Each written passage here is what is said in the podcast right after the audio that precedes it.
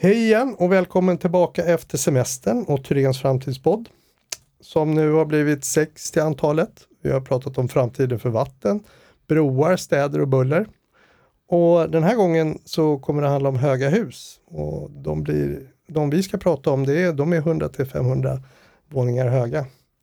Och så ämnet är högaktuellt eh, om eh, ordleken tillåts. En anledning är såklart urbaniseringen, en av de stora megatrenderna. En och en halv miljoner människor lämnar landsbygden för staden, hävdar FN. Så städerna blir större och husen högre. Och vi kommer att titta närmare på hur man kan lösa transporterna i de här husen och vad man kan göra för att hantera brandsäkerheten. Så bredvid mig här så har jag två ärrade turenare. Här till höger sitter Olof Axelsson, brandingenjör. Och han har snart tio års erfarenhet och arbetat fyra år i Dubai och London med flera av de riktigt höga husen där. Välkommen! Tack så mycket! Eh, och till vänster Peter Severin, konstruktör. Hallå! Hallå, hallå! Eh, du är ju en av initiativtagarna till det vi ska prata om idag. Och eh, den här skapelsen har jag fått träna, namnet på den här skapelsen har jag fått träna länge på. Articulated Funiculator. Det stämmer. Tack för det. och det är hissens efterträdare i höga byggnader är det tänkt. Peter kommer berätta mer om det här men i, i princip så kan man tänka tunnelbana som går i både vertikal och horisontalplanet. Och vissa våningsplan blir som husets stationer kan man säga. Eh, så det här ser jag fram emot. Eh, Olof och Peter, ni är varmt välkomna båda två. Tack så mycket. Tack, tack. Eh, och själv heter jag Peter också, men då eh, Ankreus efternamn och jag är ju lekmannen i det här sällskapet, men har förmånen att få sitta med här idag. Så det jag saknar är kunskaper, det kommer jag ta igen på frågvishet. Eh, men vi börjar nu. Eh, Peter och Olof, jag tycker först vill man ju veta lite vilka ni är och vad ni, vad ni håller, på, håller på med för tillfället kanske. Så ni, om ni kunde ge en kort presentation bara eh, på någon minut eller så. Olof, om vi, om vi börjar med dig. Skulle du bara berätta kort vad du gör just nu och din bakgrund lite? Ja, men absolut. Ja, alltså jag jobbar ju då som brandingenjör på eh, Tyrens och eh, kommer egentligen från en bakgrund där jag har jobbat utomlands i några år och jobbade då väldigt mycket med, med höga hus, bland annat då precis som du var inne på tidigare så jobbade jag i, i Dubai och i London. Och där har man ju just den här problemen då med tomtmarker och sånt som blir dyrare och lösningen på det, det är ju att jobba då på höjden. Det. Och eh, det innebär ju att det blir väldigt mycket frågor avseende då framförallt utrymning och sådana saker och det, det har vi tittat på ganska mycket då. Ehm, och den erfarenheten då som, som jag samlade på mig utomlands har jag ju även tagit med mig hem hit då när jag började jobba i Sverige. Ehm, vilket innebär att jag jobbat med en del högre byggnader här i Sverige och, och för tillfället just nu då så, så jobbar jag bland annat med eh, Norra Tornen eh, okay. som planeras här i Stockholm. Och varför blev du brandingenjör? Eh, jag har alltid haft ett väldigt stort intresse för husbyggnad faktiskt, främst. Okay. Eh, men jag började faktiskt läsa väg och vatten men eh, bytte sen till, till brandingenjör för jag tyckte okay. det var ett väldigt intressant ämne. Då. Men det är egentligen husbyggnadsteknik som jag tycker är väldigt kul. Mm. Schysst, bra att komma från ett annat håll också kanske. Ja men absolut, det ja. tror jag. Peter, några ord?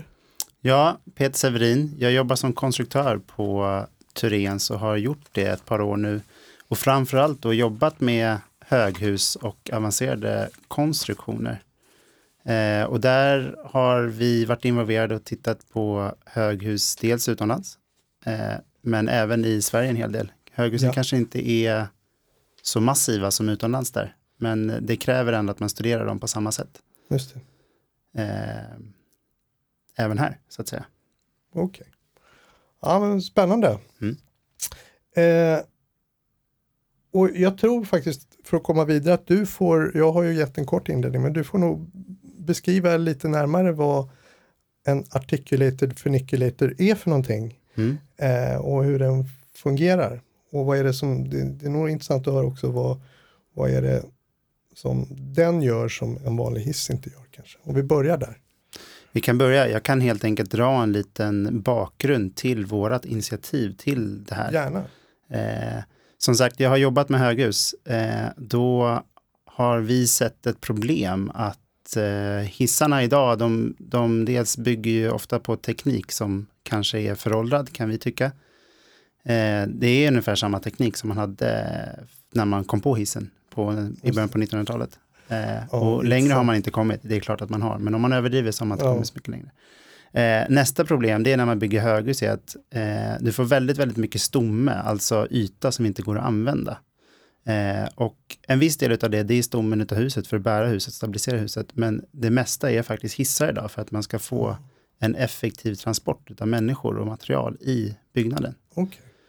Eh, och där såg vi ett problem och började fundera på vad kan man göra? Och får man möjligheten att spåna fritt, då gör man det, oh. vilket vi gjorde. Eh, då började vi titta på att eh, kanske bära husen, stabilisera husen på, på ett annat sätt och hittade då en struktur som, som gör en effektivare byggnad och som möjliggör att vi kan bygga högre. Bygger vi högre, då måste vi också transportera människor högre och kanske snabbare och, och med högre flöden och framförallt att vi får mer människor som ska flytta sig i huset. Det. Eh, det. gjorde att, att vi eh, tittade på vad, vad kan vi göra åt det och eh, såg kanske möjligheten från bergbanor idag Mm. Som egentligen, där man har ett tåg som går uppåt berg. Och, och hur funkar de? Jo, du har en motvikt som är en annan bergbana. Så att du har en som går upp samtidigt som en annan går ner. Då kan man ju slås av tanken och börja fundera på vad händer om vi vänder den här helt vertikalt helt enkelt. Just det. Eh, och vad innebär det? Så det är grundprincipen? Det är grundprincipen, precis. För att få ett stabilt och effektivt system att transportera människor. Eh, det har också gjort att, att vi såg att vi kanske inte kan stanna på varenda våning, för då skulle transporten ta väldigt lång tid. Eh, utan att snarare försöka göra små stationer i huset dit den här bergbanan eller tåget går. Då. Det. det gör att vi kan få ganska snabba transporter däremellan. Okej, okay, så det, det blir mer, det, det är ju en intressant fråga. Eh, hisschakten tar mer och mer plats, plats. ju högre det blir. Det, och det är inte, det är inte linjärt så att säga, att, att det är proportionellt, att ju högre desto, utan det, det blir de kraven blir större, på, eller det kräver mer yta i förhållande till förhållandevis höjd. Ja. Är det så? Det stämmer, det stämmer. Okay. Och, och, det beror ju ofta på att tekniken som man har idag gör att vi måste ta den här ytan genom hela huset. Så det innebär, ska vi ha en hiss som går till toppen så måste vi ta den här ytan även i botten på just huset. Det, det. det, gör att vi får väldigt, väldigt många hissar för att klara de här flödena. Och där har ju vi sett möjligheten med vårt system att vi kan använda samma schakt för flera vagnar så att säga. Okay. Eh, vilket gör att vi, vi kräver färre schakt per hus. För om man säger att man har ett, ett höghus på 300 meter som kräver ett antal hissar så kan vi i stort sett sektionera upp huset och se det som flera tre 300 meters hus med mm. de här stationerna emellan. Aha. Så då kan man stapla hissarna på varandra. Just det. Så det blir som växelstationer? Liksom. Det blir som Men, växelstationer, precis. Förstår. Ja. Ha, eh, ja, det var en intro jag vet att vi, vi kommer ju prata om den här konstruktionen sen lite senare som ytterligare ökar golvytan, vet jag. Men vi kommer ju till det. Men det, det är ju intressant då att se det du beskriver nu och att man då kan bygga mycket högre än vad man kan tidigare. Då börjar man ju genast tänka på, på brand, brandsäkerheten. Eh, ju, det, det, blir ju, vi pratade lite om det förut också, att det, det, blir ju som hela, när de blir så här stora, då blir det som stadsdelar och, eller städer på höjden. Och hur, du måste ju ställa oerhörda krav, krav på, på, på brandsäkerheten. Hur, ja, precis. Hur, hur, hur, hur tänker man i de här superhöga husen jämfört med ett normalhögt hus på 7-8? Är det, är det stor skillnad i, i tänk? Ja, alltså tittar man på högre hus då så att säga och höga byggnader. Det som är framförallt utmaningen då, och det här är ju då när man börjar prata väldigt höga byggnader, kanske en byggnad som är 80-100 meter, då kanske inte det här utgör något större problem. Men tittar man på de här väldigt, väldigt höga byggnaderna så är det ju det att, precis som Peter var inne på då, så är det ju det att för att kunna transportera stora flöden av människor på ett snabbt sätt mm så behöver man titta på andra alternativ och när det gäller då framförallt brandskydd så är ju så att säga det traditionella idag, det har börjat svänga lite grann, men det traditionella är fortfarande idag att man ser trappor som den så att säga möjligheten till utrymning som finns i Mm. höga byggnader. Men jag tror att, att, att eh, eftersom att jag själv har jobbat en del med de här byggnaderna då, så ser man ju att det börjar komma ett, ett reellt behov av att man måste börja använda hissar eller någon form av mekanisk transport, av människor. Och det här gäller ju framförallt eftersom att när du tittar på en större byggnad så speglar ju den, precis som du var inne på, ett samhälle i stort. Mm. Och, och det blir, precis som du säger, kanske små städer. Du kan ju ha så att säga, med enkelt räknat så kan du ha 4-5 tusen människor i en byggnad. Och det är ju en population sett över, över samhället i stort. Så du kommer ha äldre, du kommer ha barn, du kommer ha personer då som har svårare att förflytta sig eh, för egen maskin. Ja, visst, någon sitter i rullstol kanske. Och, Ja, ja. och det här har man ju sett då. Det har man ju sett i, i de här höga byggnaderna då att, att när man då ska förflytta sig långa sträckor så blir det svårt och framförallt så blir det svårt för äldre och barn. Eh, det kan man tänka sig själv om, jag vet inte vilka som har småbarn här, men att gå med sina barn till exempel i en trappa, det tar ganska lång tid. Och då kan man lätt översätta det till att vad händer om man har till exempel dagisverksamhet högt upp i byggnaden? Ska då de här eh, dagis eller fritidspedagogerna då eh, bära ner varje barn då?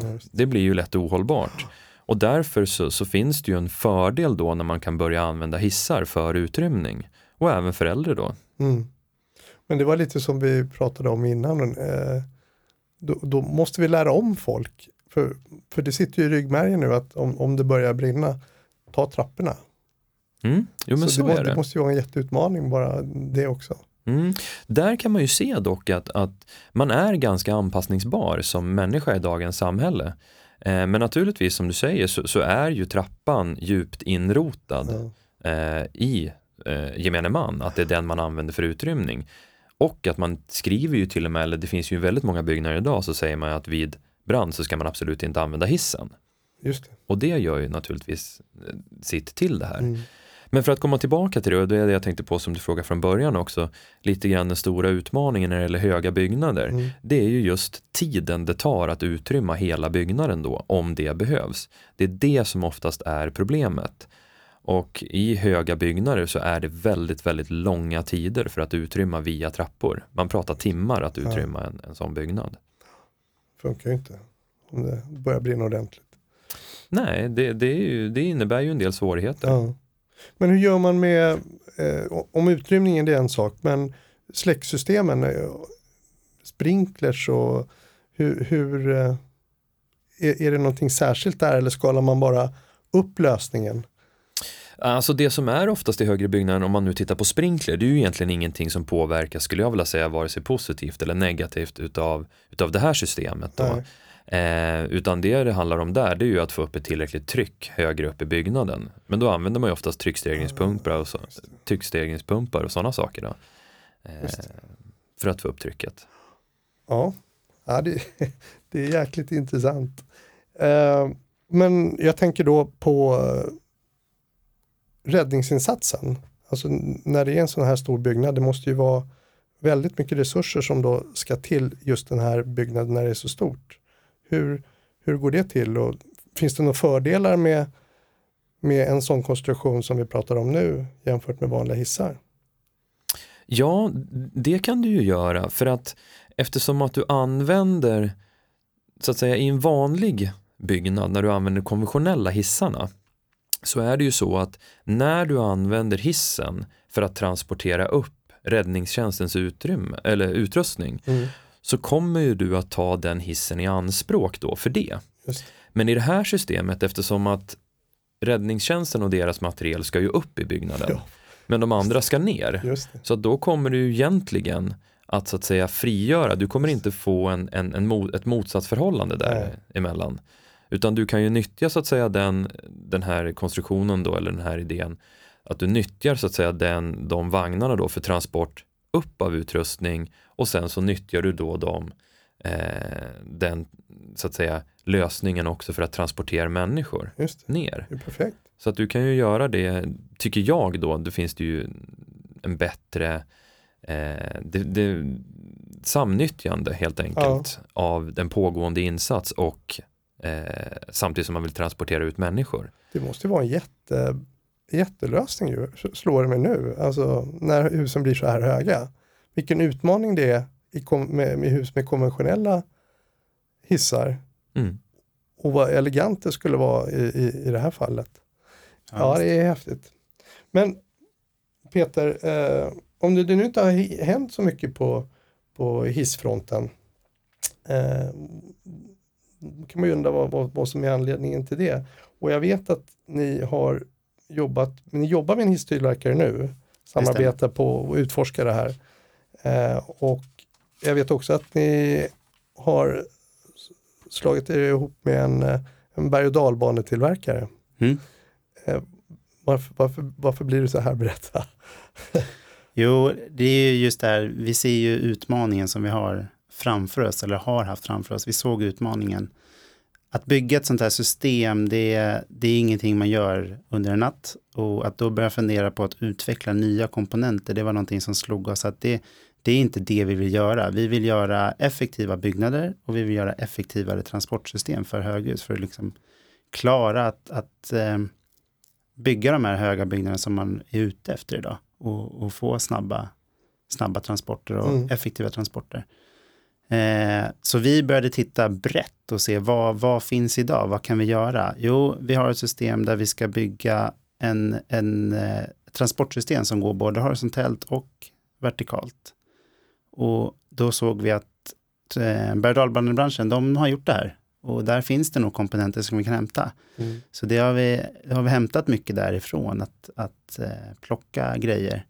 Eh, sen kan man välja därifrån och göra det väldigt spektakulärt också genom att hitta eh, komponenter återigen, men även system som, som gör att vi kanske kan få upp hastigheter och, och även att, att göra lite roligare det här. Ja, just det. Eh, sen som sagt hisstillverkarna, det är, där, där, de vill man gärna ha med sig just för att eh, det kanske är de som i slutändan kan bygga något sånt här och, och idag har vetskapen om hur dagens system funkar Mm. eh, och de begränsningarna Ja, just också.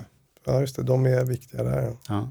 Men det är ju som, som du säger, det är, det är inte klokt egentligen att, att det är samma grundprincip för att transportera folk i en, i en byggnad som, som det var i början på 1900-talet. Nej, det har hänt ganska mycket Ja, på andra fronter. Ja, verkligen. Ja, ja. Verkligen.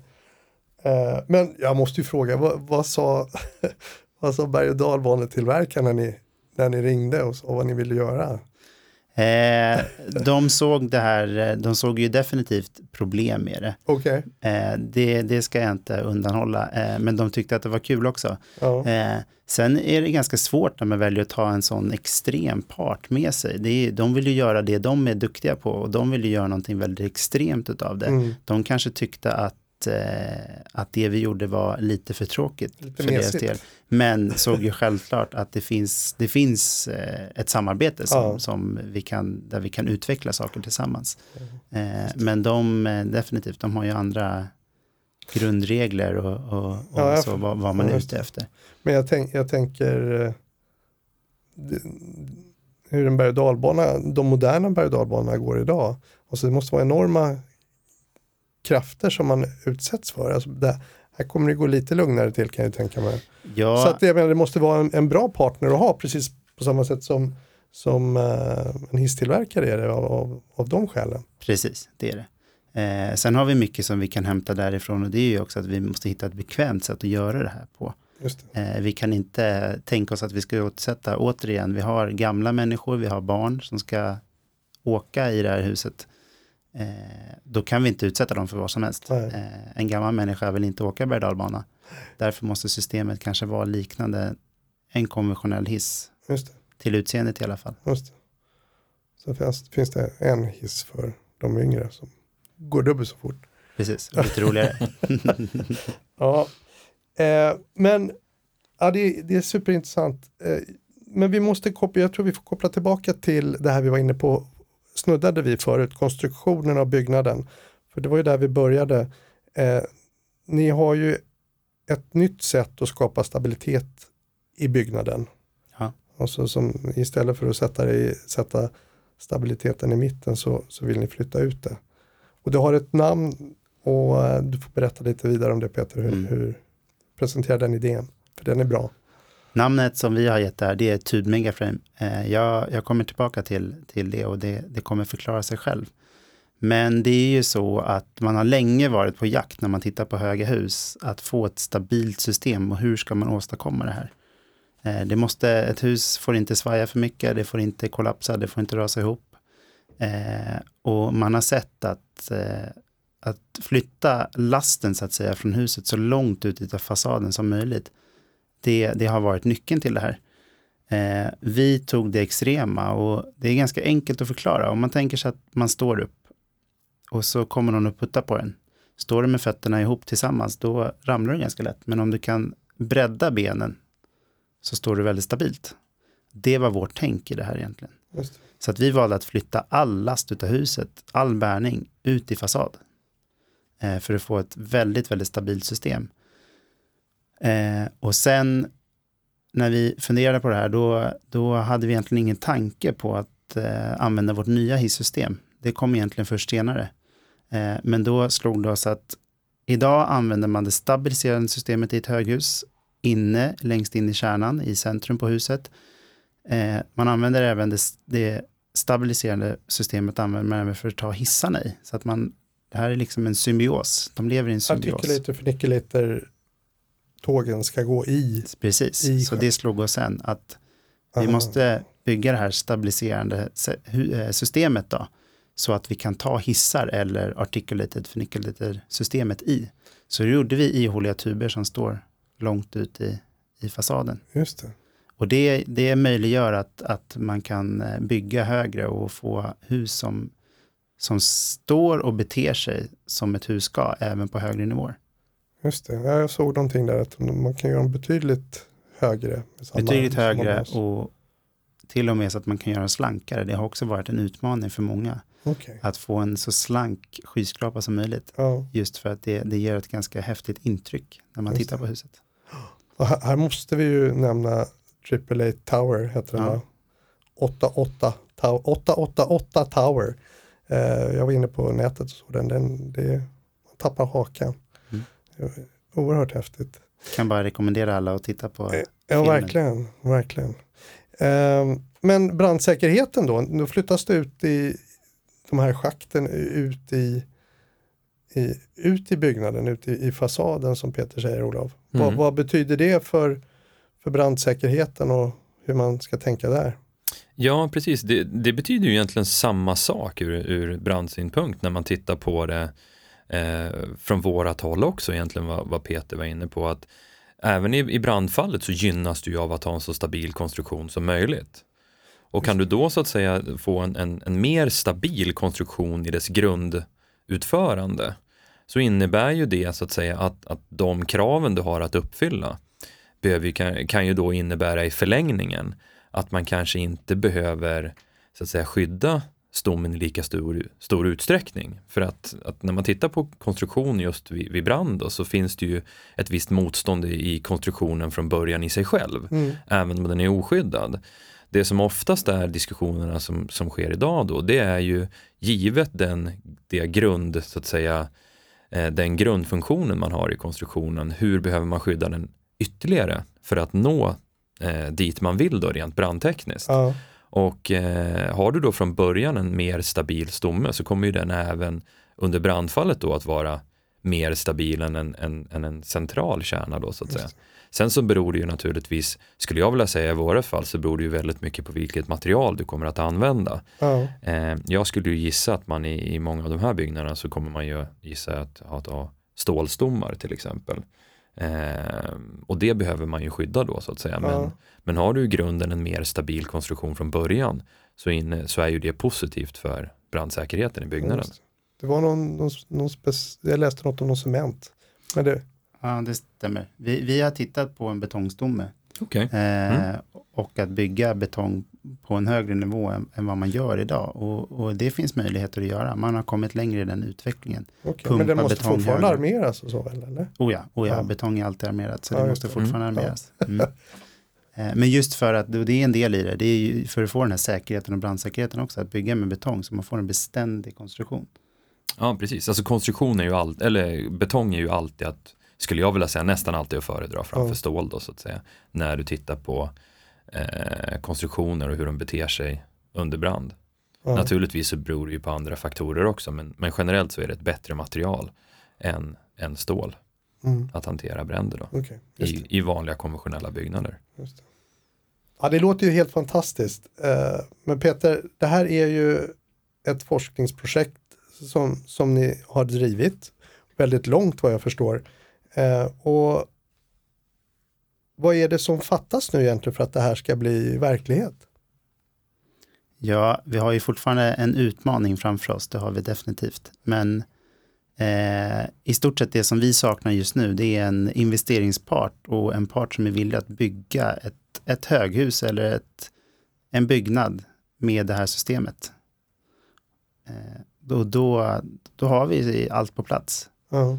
Och med tanke på brandsäkerheten, alltså att, att det blir så pass mycket effektivare. Man och, och just urbaniseringen som vi pratade om förut också. Det finns ju mycket som, som talar för att det borde finnas investerare som är, ser möjligheterna med det här tycker man ju. Absolut, Ja, absolut. ja det tycker jag. Det får bli eh, slutorden tror jag. Okej, tack så mycket för att ni kom. Eh, och ni som lyssnar, glöm inte att vi kommer tillbaka flera gånger. Hej så länge.